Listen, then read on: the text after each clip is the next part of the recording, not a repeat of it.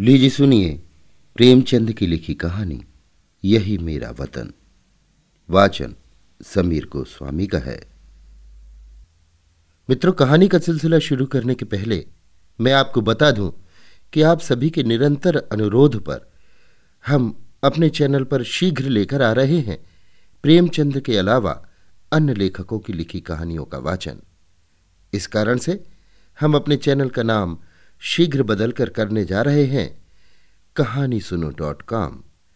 ये नाम सामान्यतः आपकी डिवाइस पर स्वतः ही बदल जाएगा, लेकिन यदि किसी कारणवश भविष्य में आपको हमारी कहानी मिलना बंद हो जाए तो कहानी सुनो डॉट कॉम को सर्च करके सब्सक्राइब कर लें। याद रखिए हमारे नए चैनल का नाम कहानी सुनो डॉट कॉम। तो सिलसिला शुरू करते हैं प्रेमचंद की लिखी कहानी, यही मेरा वतन का, मेरी यानी समीर गोस्वामी की आवाज़ में। आज पूरे साठ बरस के बाद मुझे अपने वतन, प्यारे वतन का दर्शन फिर नसीब हुआ।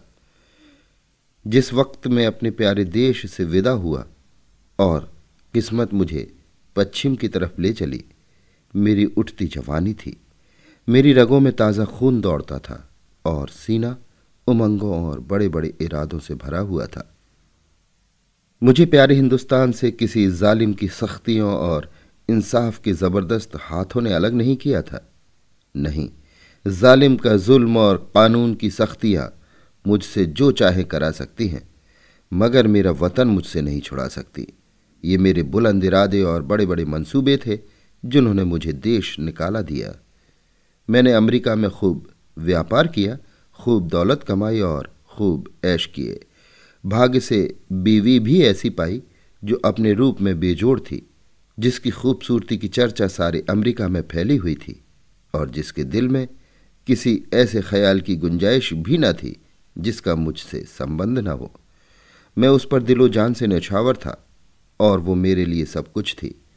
मेरे पाँच बेटे हुए, सुंदर हष्ट पुष्ट और नेक जिन्होंने व्यापार को और भी चमकाया और जिनके भोले नन्हे बच्चे उस वक्त मेरी गोद में बैठे हुए थे, जब मैंने प्यारी मातृभूमि का अंतिम दर्शन करने के लिए कदम उठाया। मैंने बेशुमार दौलत, वफादार बीवी, सपूत बेटे और प्यारे प्यारे जिगर के टुकड़े ऐसी ऐसी अनमोल नियमतें छोड़ दी। इसलिए कि प्यारी भारत माता का अंतिम दर्शन कर लूँ। मैं बहुत बुढ़ा हो गया था। दस और हों तो पूरे सौ बरस का हो जाऊँ। और अब अगर मेरे दिल में कोई आरज़ू बाकी है तो यही कि अपने देश की खाक में मिल जाऊँ। ये आरज़ू कुछ आज ही मेरे मन में पैदा नहीं हुई है। उस वक्त भी थी जब मेरी बीवी अपनी मीठी बातों और नाजुक अदाओं से मेरा दिल खुश किया करती थी, जबकि मेरे नौजवान बेटे सवेरे आकर अपने बूढ़े बाप को अदब से सलाम करते थे। उस वक्त भी मेरे जिगर में एक कांटा सा खटकता था। और वो कांटा ये था कि मैं अपने देश से निर्वासित हूँ। ये देश मेरा नहीं है, मैं इस देश का नहीं हूँ। धन मेरा था, बीवी मेरी थी, लड़के मेरे थे और जायदादें मेरी थी। मगर जाने क्यों मुझे रह रहकर अपनी मातृभूमि के टूटे फूटे झोपड़े चार छह बीघा मोरूसी ज़मीन और बचपन के लंगूटिया यारों की सी याद सताया करती थी। और अक्सर खुशियों की धूमधाम में भी यही ख्याल चुटकी लिया करता कि काश अपने देश में होता। मगर जिस वक्त बंबई में जहाज़ से उतरा और काले कोट पतलून पहने टूटी फूटी अंग्रेज़ी बोलते मल्लाह देखे, फिर अंग्रेज़ी दुकानें, ट्रामवे और मोटर गाड़ियाँ नज़र आईं। फिर रबड़ वाली पहियों और मुँह में चुरुट दाबे आदमियों से मुठभेड़ हुई। फिर रेल का स्टेशन और रेल पर सवार होकर अपने गाँव को चला। प्यारे गाँव को जो हरी भरी पहाड़ियों के बीच में आबाद था तो मेरी आँखों में आँसू भर आए। मैं खूब रोया क्योंकि ये मेरा प्यारा देश न था। ये वो देश न था जिसके दर्शन की लालसा हमेशा मेरे दिल में लहरें लिया करती थी। ये कोई और देश था। ये अमेरिका था, इंग्लिशतान था, मगर प्यारा भारत नहीं। रेलगाड़ी जंगलों, पहाड़ों, नदियों और मैदानों को पार करके मेरे प्यारे गाँव के पास पहुँची, जो किसी जमाने में फूल पत्तों की बहुतायत और नदी नालों की प्रचुरता में स्वर्ग से होड़ करता था। मैं गाड़ी से उतरा तो मेरा दिल बांसों उछल रहा था। अब अपना प्यारा घर देखूँगा। अपने बचपन के प्यारे साथियों से मिलूँगा। मुझे उस वक्त ये बिल्कुल याद न रहा कि मैं नब्बे बरस का बूढ़ा आदमी हूँ। ज्यो ज्यो मैं गाँव के पास पहुँचता था, मेरे कदम जल्द जल्द उठते थे और दिल में एक ऐसी खुशी लहरें मार रही थी, जिसे बयान नहीं किया जा सकता। हर चीज़ पर आँखें फाड़ फाड़ कर निगाह डालता, आह, ये वो नाला है जिसमें हम रोज घोड़े नहलाते और खुद गोते लगाते थे। मगर अब इसके दोनों तरफ़ कांटेदार तारों की चार दीवारी खिंची हुई थी और सामने एक बंगला था, जिसमें दो तीन अंग्रेज़ बंदू के लिए इधर उधर ताक रहे थे। नाले में नहाने या नहलाने की सख्त मनाही थी। गाँव में गया और आँखें बचपन के साथियों को ढूँढने लगी। मगर अफसोस, वो सब के सब मौत का निवाला बन चुके थे और मेरा टूटा फूटा झोपड़ा, जिसकी गोद में बरसों तक खेला था। जहाँ बचपन और बेफिक्रियों के मज़े लूटे थे, जिसका नक्शा अभी तक आँखों में फिर रहा है, वो अब मिट्टी का ढेर बन गया था। जगह गैर आबाद न थी। सैकड़ों आदमी चलते फिरते नज़र आए जो अदालत और कलेक्ट्री और थाने पुलिस की बातें कर रहे थे। उनके चेहरे बेजान और फ़िक्र में डूबे हुए थे, और वो सब दुनिया की परेशानियों से टूटे हुए मालूम होते थे। मेरे साथियों के से हष्टपुष्ट, सुंदर, गोरे, चिट्ठे नौजवान कहीं न दिखाई दिए। वो अखाड़ा जिसकी मेरे हाथों ने बुनियाद डाली थी। वहाँ अब एक टूटा फूटा स्कूल था और उसमें गिनती के बीमार शक्ल सूरत के बच्चे, जिनके चेहरों पर भूख लिखी थी, चिथड़े लगाए बैठे ऊंग रहे थे। नहीं, ये मेरा देश नहीं है। ये देश देखने के लिए मैं इतनी दूर से नहीं आया। ये कोई और देश है। मेरा प्यारा देश नहीं है।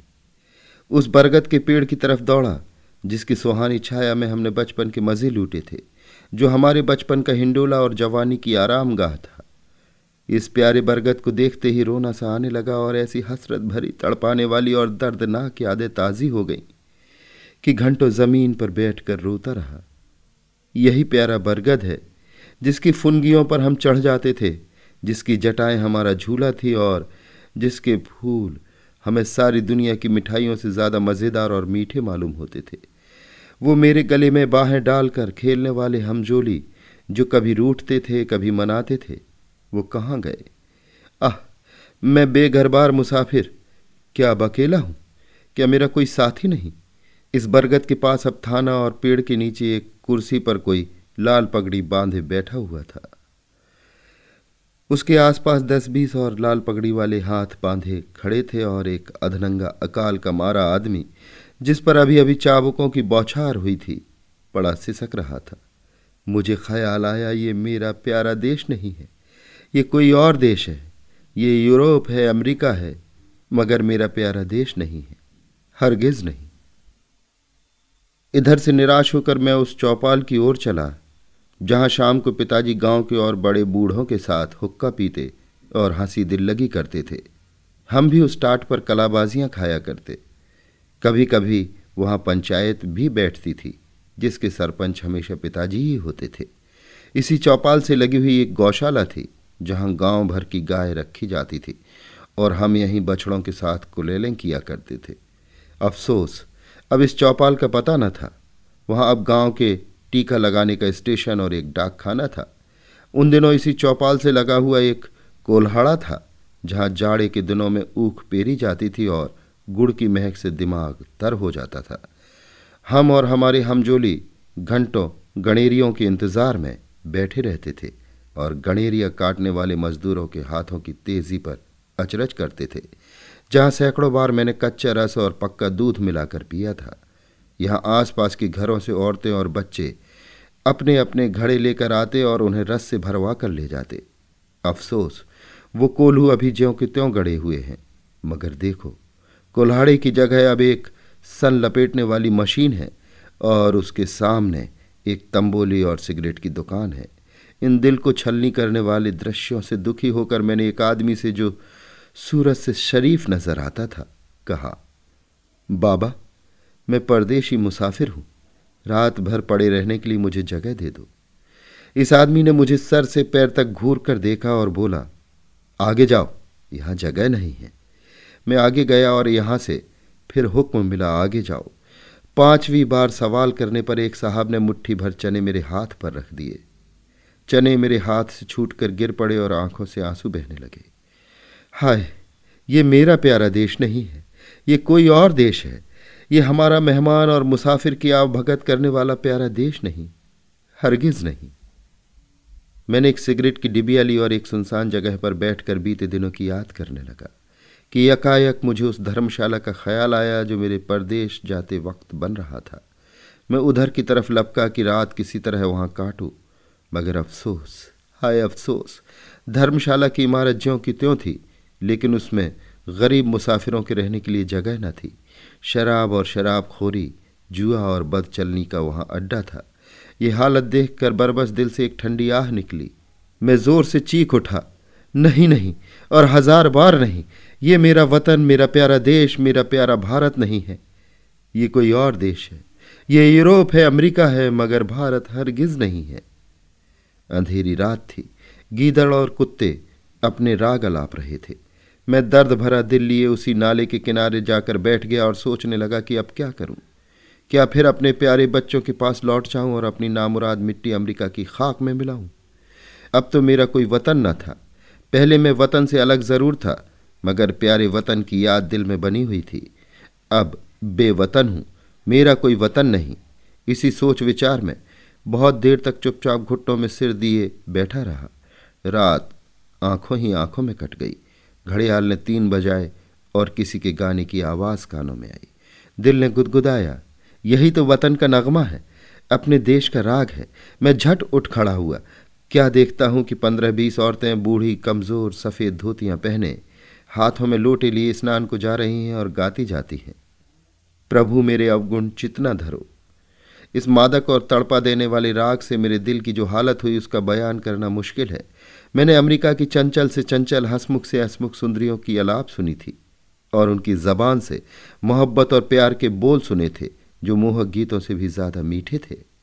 मैंने प्यारे बच्चों के अधूरे बोलों और तोतली बानी का आनंद उठाया था। मैंने सुरीली चिड़ियों का चहचहाना सुना था, मगर जो लुत्फ, जो मज़ा, जो आनंद इस गीत में आया, वो ज़िंदगी में कभी और हासिल न हुआ था। मैंने खुद गुनगुनाना शुरू किया, प्रभु मेरे अवगुण चितना धरो। तन्मय हो रहा था कि फिर मुझे बहुत से आदमियों की बोलचाल सुनाई पड़ी और कुछ लोग हाथों में पीतल के कमंडल लिए शिव शिव, हर हर, गंगे गंगे, नारायण नारायण कहते हुए दिखाई दिए। मेरे दिल ने फिर गुदगुदाया। ये तो मेरे प्यारे देश की बातें हैं। मारे खुशी के दिल बाग बाग हो गया। मैं इन आदमियों के साथ हो लिया और एक, दो, तीन, चार, पाँच छः मील पहाड़ी रास्ता पार करने के बाद हम उस नदी के किनारे पहुँचे जिसका नाम पवित्र है।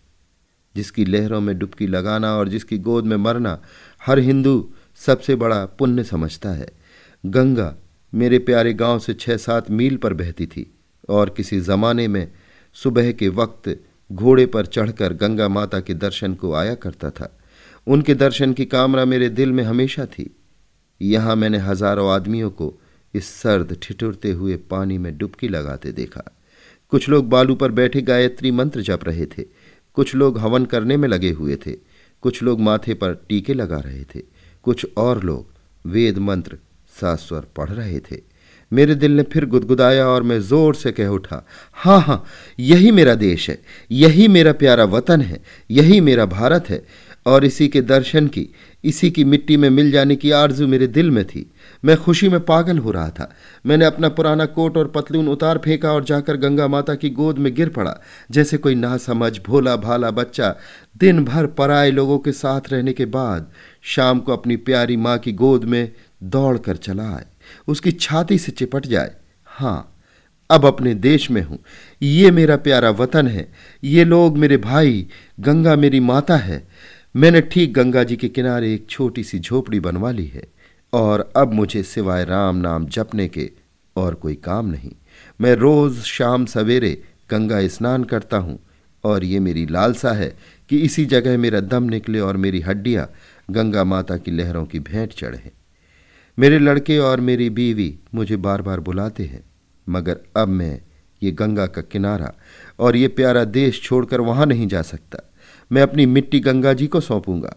अब दुनिया की कोई इच्छा, कोई आकांक्षा मुझे यहाँ से नहीं हटा सकती, क्योंकि ये मेरा प्यारा देश, मेरी प्यारी मातृभूमि है और मेरी लालसा है कि मैं अपने देश में मरूं। अभी आप सुन रहे थे प्रेमचंद की लिखी कहानी, यही मेरा वतन, वाचन समीर गोस्वामी का था।